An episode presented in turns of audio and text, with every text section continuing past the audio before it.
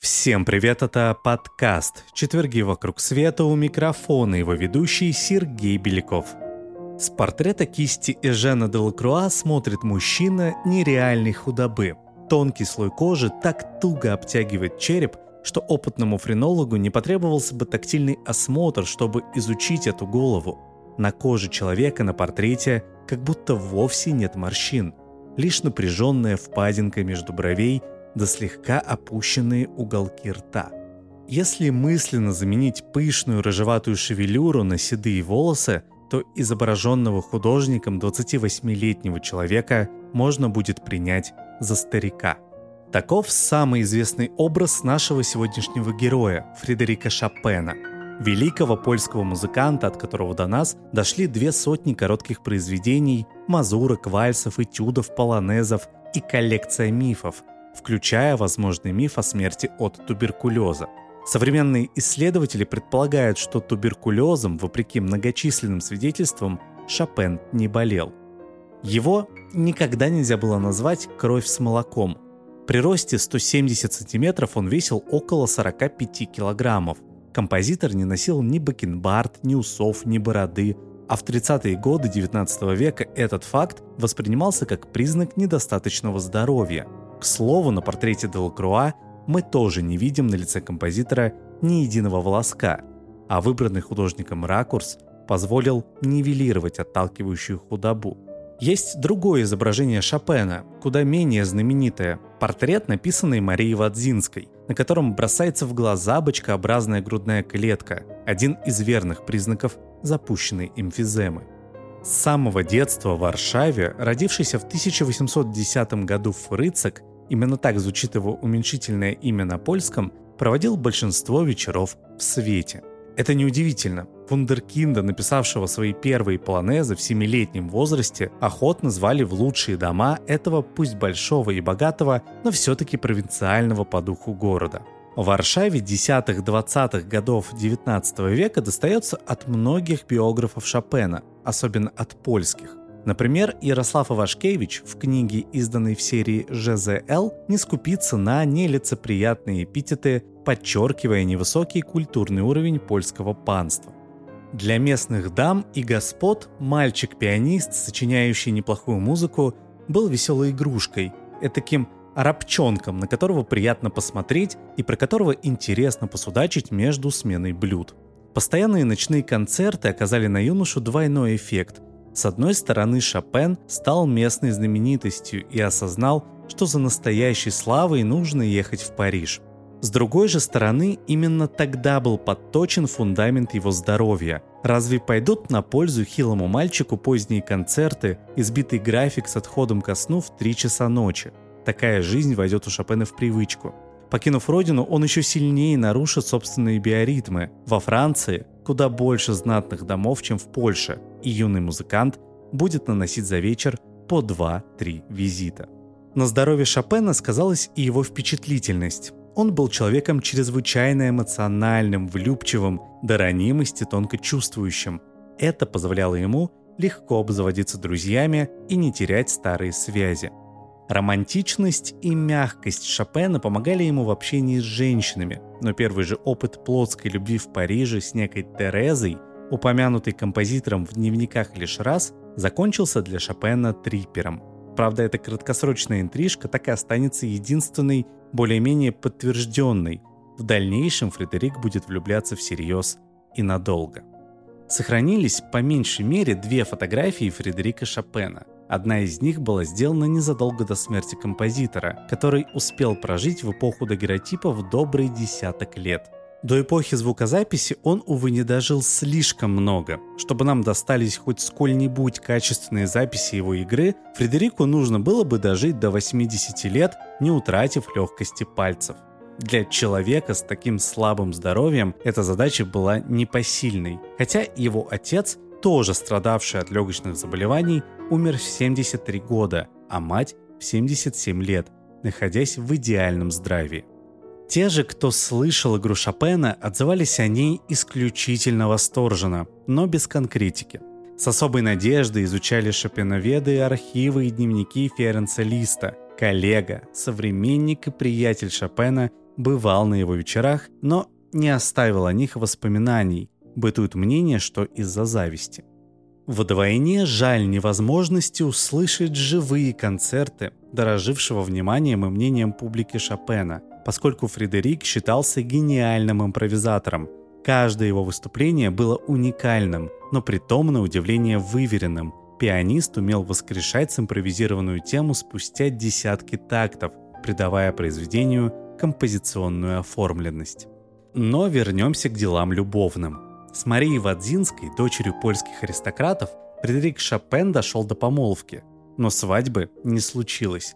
То ли сам композитор счел Марию слишком юной, ведь ей едва исполнилось 16, то ли ей запретили этот брак родители. Неустроенный музыкант без собственного дома и с множеством болезней едва ли казался им подходящей партией для дочери – но, наверное, мнение отца не стало бы препятствием, будь сама Мария по-настоящему влюблена в Фредерика. Итогом этих отношений можно счесть прекрасный портрет 25-летнего музыканта, выполненный в Адзинской, и неуловимые печальные нотки в нескольких вальсах Шопена середины 30-х годов.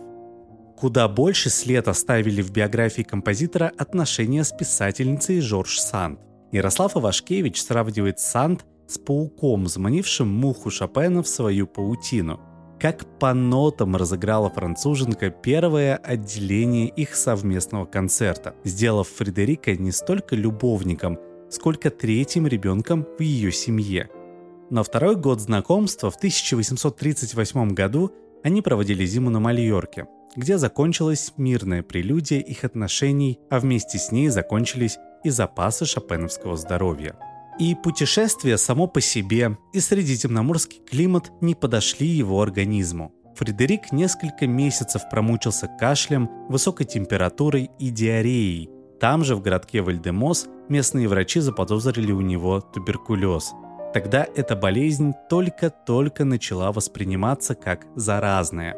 Согласно полулегендарной истории, местное население обходило Шопена и Сант стороной – а перед отъездом писательница заплатила хозяину дома за всю мебель, которой пользовался музыкант, чтобы ее можно было сжечь.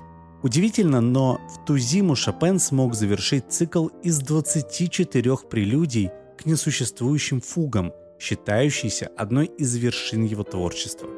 Последующие 9 лет Шопен регулярно приезжал в загородное имение Жорж Санд в местечке Нуанвик, что во Франции, где их неоформленные и далеко не безоблачные отношения были предметом всеобщих пересудов. Подлила масло в огонь история о флирте Фредерика с Саланж, дочерью писательницы. Рассорившись с матерью, 18-летняя девушка настраивала против нее Шопена. Она ненавидит свою мать, клевещет на нее, чернит ее самые святые побуждения, оскверняет ужасными речами родной дом. Вам нравится слушать все это и даже, может быть, верить этому. Я не буду вступать в подобную борьбу, меня это приводит в ужас. Я предпочитаю видеть вас во враждебном лагере, чем защищаться от противницы, которая вскормлена моей грудью и моим молоком. Этим письмом бывшему возлюбленному Жорж Санд положила конец их отношениям – Саланж Фредерик Шопен будет общаться до самой смерти. Все эти перипетии, ссоры и расставания неоднократно вгоняли впечатлительного Шопена в депрессию. Впервые он жаловался в письмах на апатию и бессонницу в 30-31 годах, когда получал из недавно оставленной им Польши ужасные новости о подавлении восстания и гибели знакомых – Позже подобные состояния возобновлялись в неделе обострения легочной болезни и в кризисные жизненные периоды. Причем иной раз депрессия была настолько острой, что композитор галлюцинировал. Жорж Санд вспоминала, как однажды Фредерик бросился бежать из древнего монастыря, который показался ему переполненным ужасом и призраками – а во время своих последних гастролей в Англии Шопен как-то прервал выступление и ушел со сцены потому, что увидел в чреве фортепиано страшных существ, прежде являвшихся к нему ночью. Некоторые исследователи подозревают, что подобные напасти могут быть вызваны употреблением опиатов, как раз в те годы ставших популярными в высшем свете. Другие полагают, что композитор страдал височной эпилепсией. Это заболевание провоцирует непродолжительные галлюцинации и странные оптические эффекты. В 1848 году Фредерик Шопен согласился отправиться с серией концертов в Англию и Шотландию, во многом потому, что он привык оставлять Париж раз в год на несколько месяцев. Он выступил в Эдинбурге, Глазго и Манчестере, однако истощил себя настолько, что ему в неполные 39 лет требовалась помощь при подъеме на лестницу. Одышка, кровохарканье, слабость, боль в лопатках и лодыжках, отеки ног – все это вынудило его прерывать турне и вернуться в Париж. Там композитору и музыканту уже не станет лучше. Спустя год, 17 октября 1849 года, он скончается на съемной квартире. Обычно причиной его смерти называют туберкулез, но косвенные признаки позволяют заподозрить другое заболевание – муковисцидоз – как пишет российская исследовательница Рвачева в работе, изданной несколько лет назад, несмотря на длительное увлечение французской писательницей Жорж Санд, у Фредерика Шопена не было детей, что наводит на мысль о возможном бесплодии. Поражение легких, низкий вес, мужское бесплодие и смерть в раннем возрасте – это признаки муковисцидоза. Впрочем, врачи, осмотревшие заспиртованное сердце Шопена в 2017 году, разрешение на взятие образца ткани им получить не удалось, предположили, что композитор умер от перикардита, причиной которого стал туберкулез. Дать окончательный ответ на вопрос о причине смерти Шопена может генетический анализ. Муковисцидоз вызывается мутацией одного из генов, которая поражает железы внутренней секреции и нарушает функции органов дыхания. Если польский гений страдал именно от этого заболевания, исчезнут всякие поводы пенять на медицину 19 века. Ведь даже сегодня такие больные редко переходят 40-летний рубеж. Современный Шопен, скорее всего, тоже не дописал бы 24 фуги к своим 24 прелюдиям. А на этом все. Это был подкаст «Четверги вокруг света». До новых встреч!